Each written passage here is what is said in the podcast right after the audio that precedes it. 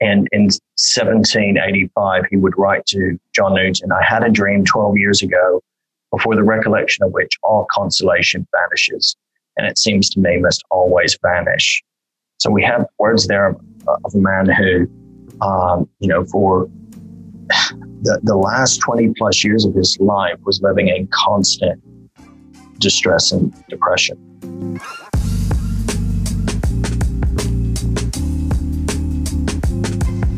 Welcome back to another episode of Hymn Partial, the podcast where we talk all things church music. I'm Monet Funka. And I'm Cara Devereaux. And in this episode, we are delighted to welcome Reagan King, our special guest. We'll be talking about the Bible's view on depression, the life of the hymn writer William Cowper, and songs that struggling Christians can sing to remind themselves of the great hope we have. But before we start, we do think it's probably important to say that we know some of our listeners either have struggled with or are struggling with some of these issues. So we just want to let you know that we will be talking about depression, and as we do, we will be mentioning a couple of times when Cowper himself tried to take his own life. So there will be heavy subjects ahead. Yes, indeed. It will be a heavy discussion, but a fruitful one. Um, but before we jump in, we just want to make sure you don't miss out on our weekly newsletters. We promote this every week, and yet some of you still have not signed up. This week's newsletter features some really cool bonus content that we were discussing with our guest Reagan. However, if you're listening to this episode and you have yet to sign up, you've already missed out. So head on over to hymnpartial.com, sign up for our newsletter today. Subscribers to our newsletter are also the first to hear of our new episodes and can submit mailback questions. That's right. Like this week's mailback question from a listener, they ask, I don't really like the hymns slash songs that my church plays on a Sunday. What should I do? So, this is a difficult question because there are any number of reasons that you might not like the hymns or songs that your church plays one of the first things that you have to remember is that worship is about God and not about you and your taste. So, worship, um, my pastor was preaching actually on this really recently, and he was saying about how worship is service to God. Um, so, it's you that is doing the serving. You're not there to be served. Mm. So, if it's just a matter of, I don't like that they use a guitar or I'm not keen on choruses or I mm. hate the organ, then to be honest, you, you kind of need to think about whether it's a taste thing rather than than um, a theological issue. Mm-hmm. The other thing is that you, if you're a member of a local church, you need to both trust and submit to your eldership and if they are um, choosing the music, then you need to trust them. You know, mm-hmm. your pastor knows you, he knows what's good for you. Uh, you would hope that they're choosing songs that they want to edify you and to build you up. And if they're not, then that's a whole other issue. um, but yeah, caring about what what you sing on Sunday is a part of why we do this show. So I know that in the past I've thought that I didn't like the music in church. So the first Reformed church that we went to, I hated the organ. I didn't really understand the hymns and I didn't like them. Um, but I started to pay attention to the lyrics. And that's something that I recommend because pay attention to the lyrics. If you can't sing them in good conscience, then by all means, talk to your elder about it don't be rude. Don't come in like, this is heresy. We can't sing this. Just say, mm-hmm. you know, I've been thinking about this and could you explain it to me? Or mm-hmm. have you thought about this sort of thing? And then lastly, um, you may not have control over what is sung in church, but you can choose what you want to sing in your own personal daily devotions. Mm-hmm. And if you're concerned that what you're singing in church on Sunday is too fluffy, then get yourself a hymn book. You can pick mm-hmm. them up for a couple quid online. Um, and in your daily devotions, just read or sing the hymns and think about the lyrics. And you might surprise yourself. Yeah. Yeah, thanks, Car. That's a really insightful a- answer. I'll add too um, to your last point. There's also lots of great um, apps out for free or very cheap, and I know we plug this hymnal all the time, but the Christian Hymns app is very good, and you could download it for free. Loads of their songs are also for free, or you could pay like two pounds for the like full version, and it plays the piano like like MIDI files or whatever for each song. It has um, various like um, tunes for the songs, like all the related tunes for each of the songs and the lyrics right in front of you. And it's a really good app for personal and even family devotion. Um, my husband uses it all the time at home. Um, and it's a great way to kind of explore um, the hymns that we know to be, you know, sound and trusted in your personal life. So agree. It's that app is also good because if you hate the tune to a hymn and you think it's terrible, it will recommend other tunes. Mm-hmm. as well. So if you're struggling with you don't like the tunes, then pick a different tune.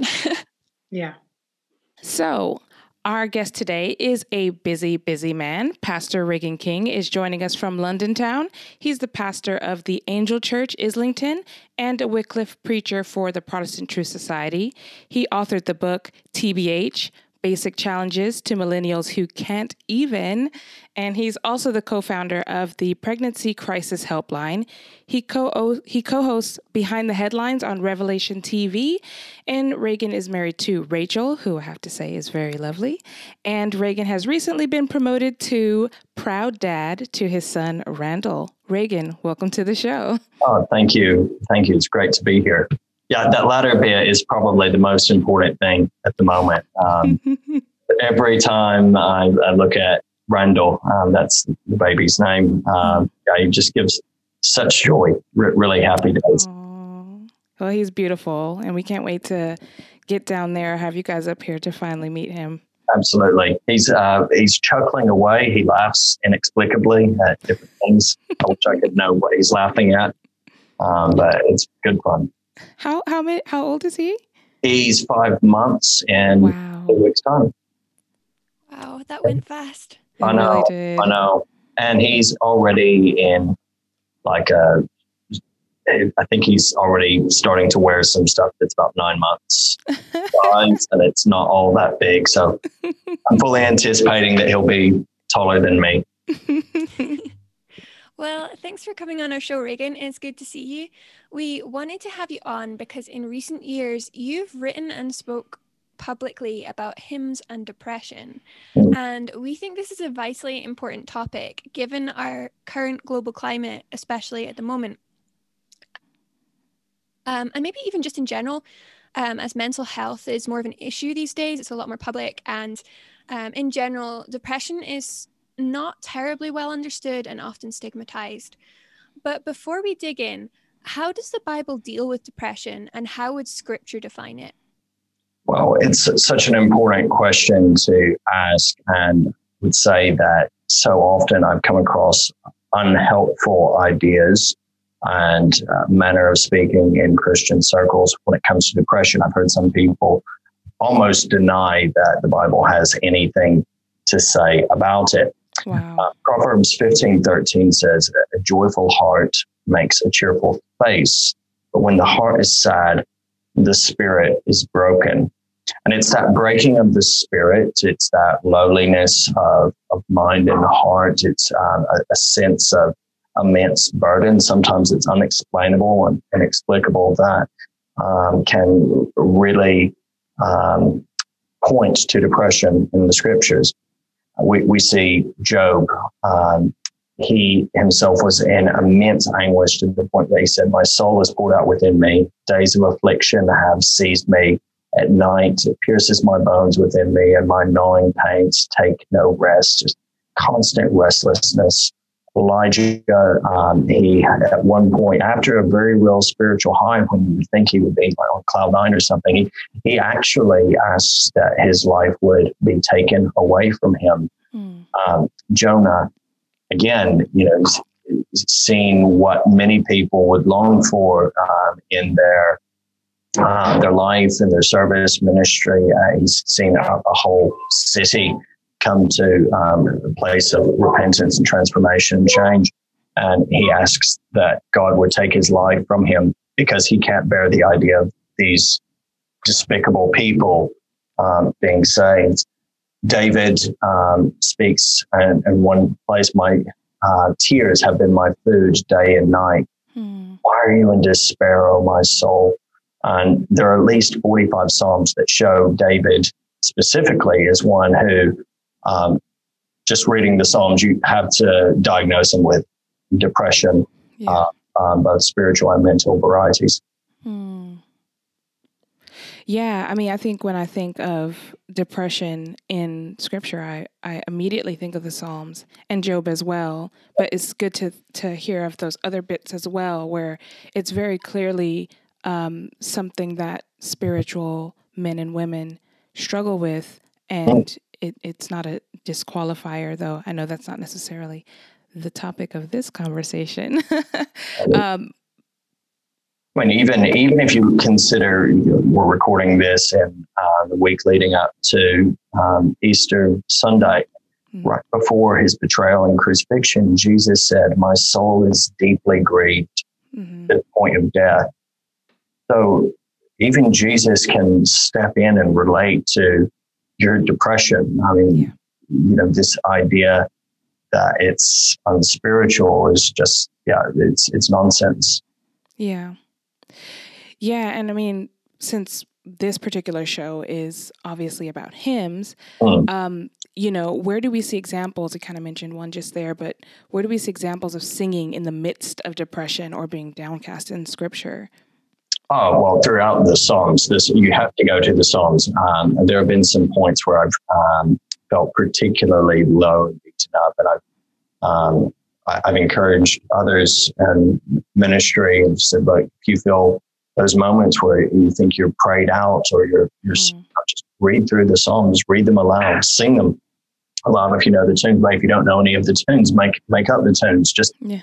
just be in the Psalms because there you you see time and time again um, this very real uh, element of highs and lows, victories and defeats, uh, joy and sadness um, just the cycle of life that, if we're honest, most of us go through. Mm. Uh, and so, yeah, definitely look at Psalm uh, 6, Psalm 13, um, 18, 23, 25, 27. Um, look at the Psalms of Ascent, Psalm um, 121, uh, 123, 124. Those are um, in the Psalms of Ascent, very, very obviously pointing um, to this sort of depression, this distress, this despair um, that um, we see the, the psalmist processing in prayer and mm-hmm. praise. And the, the beauty of it is that so often in that process, um, after working through the sadness, after working through the tears, there's always a but. There's always a like, this is what I what I need. This is in you I have hope. So mm-hmm. uh, consider Lamentations. It's, you know, the name gives it away a bit. It's, it's a whole Bible book out of depression. And um, Jeremiah, believed to be the uh, writer, um, known as the weeping prophet. And if you read the prophecy of Jeremiah, you'll understand, uh, listeners to this will understand why.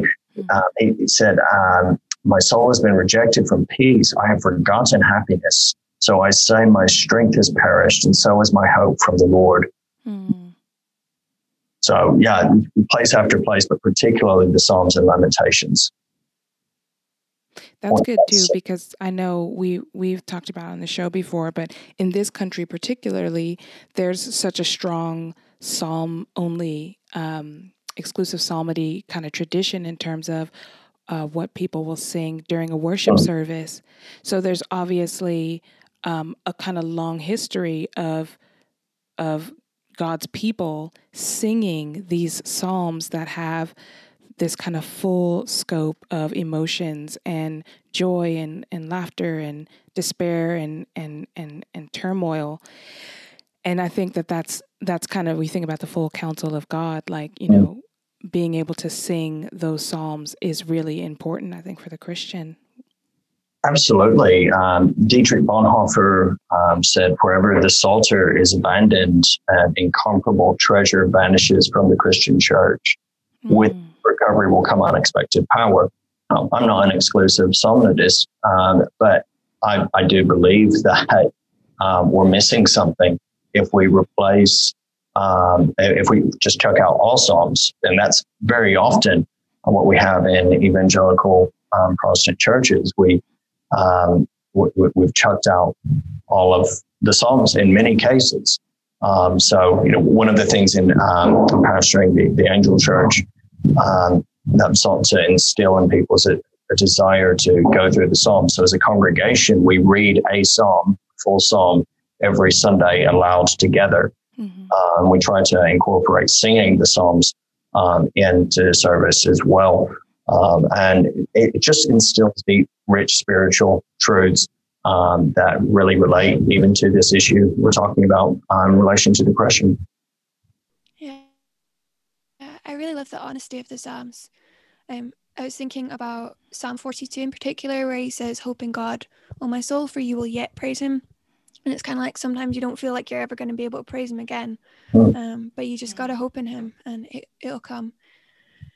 So we saw in one of your talks you spoke about the hymn writer William Cowper. Um, can you tell us a little bit about him and what he specifically brings to this discussion on depression and hymn singing?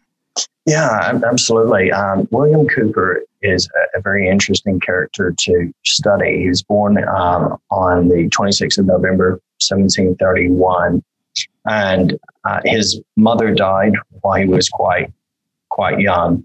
Mm growing up, he had a love of reading. He enjoyed um, particularly John Bunyan's Pilgrim's Progress. Uh, he was a very intelligent, academic uh, man. He began training in law. Um, unfortunately, his personal life presented some very real challenges, and this is uh, very often uh, where depression can set in for, for people. Um, mm-hmm. Personal issues, particularly relationships, uh, where there's um, a relationship breakdown, the um, the consequences in some cases can be very catastrophic, mm. and that's certainly the case with William Cowper. He uh, he fell in love with his cousin. Okay, uh, that's kind of something that happened a good, a good bit in those days. Mm. Um, and some places indeed, you know, t- today. But um, the, the, marriage was um, refused repeatedly.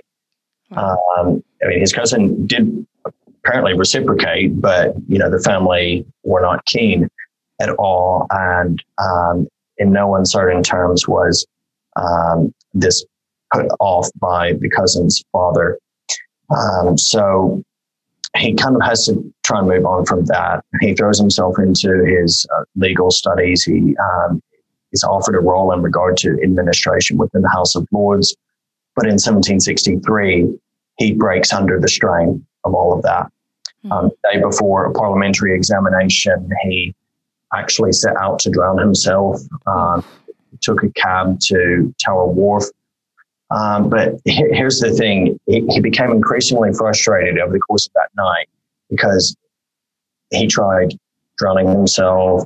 He tried, um, uh, the, the water was too low. He goes home and he tries to take um, laudanum, which is um, an opiate. He tried to OD on that, uh, mm-hmm. and his uh, fingers closely contracted and couldn't open um, the bottle, so he couldn't do that.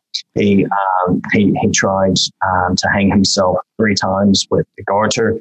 Um, and he tried to stab himself. Uh, the the knife broke. The uh, the the garter he was trying to hang himself with broke. He did become unconscious, but when he awoke um, from that state of unconsciousness, he just had a sense of deep shame, self doubt.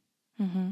He, um, yeah, he just had self loathing. He mm-hmm. uh, was found um, eventually after trying to hang himself again. Um, the bed frame breaks. He's not even able to to kill himself. Um, is what he's thinking. Uh, so um, the lady who was doing the laundry um, found him mm. narrator describing his experience as that he felt for himself a contempt not to be expressed or imagined wherever he went into the street, it seemed as if every eye flashed upon him with indignation and scorn. Mm. Felt as if he had offended God so deeply that his guilt could never be forgiven, and his whole heart was filled with tumultuous pangs of despair. Madness was not far off, or rather, madness was already come. Needless to say, that canceled his career, uh, and and that's just the beginning. That's just the beginning of his story. Wow. Wow, and it's it's I, I, I know little bits about Cowper. Um, my husband's a huge Cowper fan, and obviously he's written so many hymns. Um, so it is interesting just to to like get these real raw stories. I think sometimes we kind of uh, whitewash like you know his historical figures in the church. We go, oh, they're so wonderful. Look at look at his hymns. They're so lovely, and then we just oh, don't talk about the real pain that this man was going through. Um, and I would believe, and you could tell me if I'm wrong, would produce such such rich hymns. The hymns that he came uh, that he came up with came from this kind of real experience and fight with within himself um, and with God. Absolutely. Um, prior to that, um, those suicide attempts, Cowper was not a Christian. He was um, someone who wrote a lot. He did a lot of poetry. He was um, a, a, celebrated poet um, in his own right in a secular capacity. But mm-hmm. Um, Cowper wasn't a Christian, and so he, while he had this belief in God, he um, did not sense any right relationship with him at that stage. So, um, you know, he felt himself to be nothing more than a dirty little thing he would write um, in the mm. God. And um, after his marathon of failed suicide attempts, was admitted to mental asylum by his father. It was there that the presiding doctor was Christian, presented the gospel to Cowper, and prayed with him. Um, one day, he was reading the story of uh, Jesus raising Lazarus from the dead, John chapter 11, mm. and he read Romans 3:25 it was there that uh, William Cowper um, would, would speak of how it was as though his, his, eyes were opened by God to the beauty of grace offered in the gospel. He, he would write in his journal, Immediately I received the strength to believe it, and the full beams of the Sun of Righteousness shone upon me. I saw the sufficiency of the full atonement he had made, my pardon sealed in his blood, all the fullness and completeness of his justification. In a moment, I believed and received the gospel. My eyes filled with tears and my voice choked with transport. I could only look up to heaven in silent fear, overwhelmed with love and wonder. Mm-hmm. So that that's how he came to faith. What actually got him um, really where he was um, writing hymns was encountering John Newton I know John Newton is known for um, writing Amazing Grace, How Sweet the Sound That Saved a Wretch Like Me, and mm-hmm. so many other hymns. And um, it was uh, Newton who became a leader in a church there um, where, where Cowper was. Um, it was through Newton's friendship with Cowper that they began to write hymns together, mm. compiling them they call them the Olney Hymns. And um, we, we see that that was a, of immense help and benefit to Cowper in dealing even with his ongoing issues of depression. Mm-hmm. Because you know, some people might say, oh, well, it ended, it would have ended after he became a Christian. No, mm-hmm. God struggles. And they, at times, very, very bad, even worse than they had been. Mm-hmm. Um, but it was through the writing of these hymns and singing of them um, and through his friendship with Newton that he was able to um, view his depression with perspective. Wow. Wow, that. Sorry, Cara, go ahead. I was just going to say, um, I remember when I was reading about Newton that I think Newton records in his diary at one point that he did manage to interrupt another suicide attempt by Cowper um, after he became a Christian and they were living in Olney. Mm. Um, so, yes, the issues didn't just kind of disappear. Definitely not. Definitely not. Um, it, it's kind of odd, you know. Uh, Cowper had one of uh, slightly weird relationship with um, this this family, uh, the Unwins, and uh, a, a, kind of a, a, weird relationship, particularly with uh, Mary Unwin. Some would say uh, it was it was probably too close.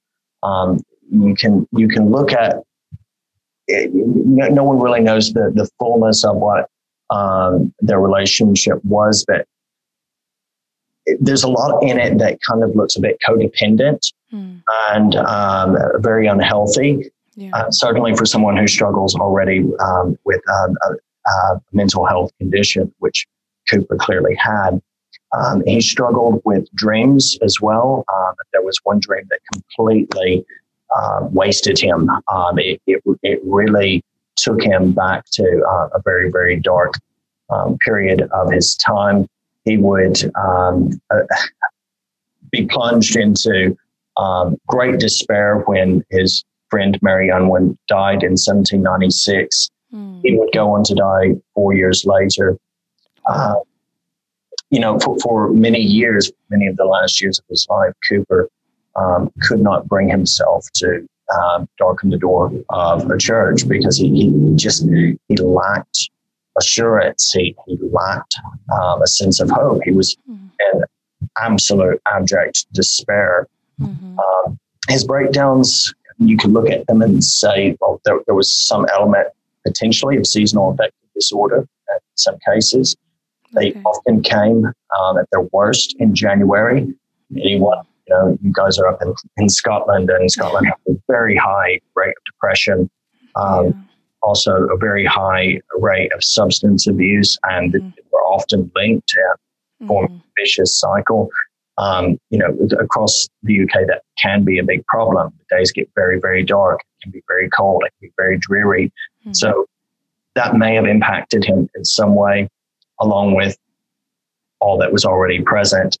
Um, but uh, particularly in um, and in 1785, he would write to John Newton, I had a dream 12 years ago, before the recollection of which all consolation vanishes, and it seems to me must always vanish. So we have words there of, a man who, um, you know, for the, the last 20 plus years of his life was living in constant distress and depression. Mm. It's really tough. And, and I think you know, some of our listeners might be in this stage, you know. We we always say, "Oh, it's been a tough year. It's been a tough year." Yes, it has been for a lot of people, but there are Christians listening who have had this struggle for much longer than the last year. Um, so I think it's possibly encouraging, but definitely maybe a little comforting just to know that you know, this is a real thing that Christians go through. And, um, you know, the local church is there and should be there for their members to support them through these times of depression and, and just kind of turmoil and loneliness. But I guess for our purposes, we would ask what are some hymns you would kind of recommend to Christians who are struggling with this? Um, you know, being able to sing to God about their their problems and their pain, I think we kind of established already is really key. Um, and I was wondering if you had any that you knew of offhand to share. Well, uh, absolutely. Um, particularly, you can uh, look at William Cowper's hymns. Uh, they often touch very much on this subject. There is a fountain filled with blood drawn from Emmanuel's veins and sinners plunged beneath that flood lose all their guilty stains. Mm-hmm. That really shows the hope um, gospel that's there. Um, John Newton himself, um, I, I, think he is potentially uh, um, a better example in some ways of having found much peace despite having himself been. Um, he was a slave trader. He um, would said he, he would speak of um, the, the haunting nature of the sins of, of the past and how they would regularly come to him. But um, New- Newton did not live in this same sense of helplessness as Cowper. Um, and, and that points, I think, in some way to the potential likelihood of um, clinical depression that Cowper was struggling with. Um, it wasn't only spiritual. Um, with Newton, you know, um, he he would sing uh, where real joy is found. Um, joy is a fruit that will not grow in nature's barren soil. All we can boast till Christ we know is vanity and toil. But where the Lord has planted grace and made his glories known, their fruits of heavenly joy and peace are found, and there alone. A bleeding Savior is seen by faith, a sense of pardoning love, a hope that triumphs over death, gives joys to those above. To make a glimpse within the veil, to know that God is mine, a springs of joy that never fail, unspeakably divine. These are the joys that never fail. These are the joys that satisfy and sanctify the mind, which make the spirit mountain high and leave the world behind. So no more believers mourn your lot, but if you are the Lord's, resign to them that know him not such joys as earth affords. I think that that's a, a beautiful summary of how we may not we may not have joy in some ways as the world has it. Um, we may struggle with depression, but we can have um, this ultimate hope of um, being released from it and, and delivered from it. Um, another one, go back to the scriptures, Lamentations, I mentioned earlier. Um, great is thy faithfulness, beautiful. Hymn that is um, calming and that it sets our, our focus on the steadfast love of the Lord. Amen. I love those songs. yeah. I was thinking of Be Still My Soul as well. That's quite a good one. Absolutely. Yeah. So this is a really horrible mean question to ask you. Go on. Um, but what is your personal all-time favorite hymn or two or ten? uh, it's it's really difficult one that um, I'm, I'm going to narrow the definition because I, I have I'm going to keep it to hymns, right? I'm going to keep it to hymns. So right. um, um, I like how great thou art. I really like how great thou art. Great thy faithfulness. Um, yeah, th- those would be two favorites. Honestly, the one that I go to again and again, Be Thou My Vision. Nice. Be Thou My Vision is probably my favorite because it, it, it, really just sums up where I believe that the Christian's heart cry should be. Um, mm. Be Thou My Vision, O Lord of my heart. Not be all else to me, save that Thou art. Um, it, it looks at, at at what we desire and what we want in life, and then aligns our focus. It's a prayer, really. Mm-hmm. So I'll, I'll, I'll, go with Be Thou My Vision. Great. Great choices. And just random shameless plug, we do have episodes on all of those songs. Right. So if you're listening and you want to know more about the background of those songs, we will totally link it in the description so you can check them out there. Come thou fount of every blessing. That's another one. Sorry, that just came to mind. I had to one there. I, I, felt like I was betraying that one. That, that's one of my favorites. yeah, these are all great hymns, and it's been great talking to you about this subject. Um, hopefully, our listeners will find it very helpful and very edifying. I pray so, You can find Reagan at Reagan Blanton King. That's Reagan Blanton King, but without an A in Blanton on Twitter or you can follow his pastoral work at The Angel Church. Much easier to spell. Regan, it's been such a pleasure. We love having you, and thank you so much for making time to come and talk to us today. Oh, thank you guys. It's really been really been a joy.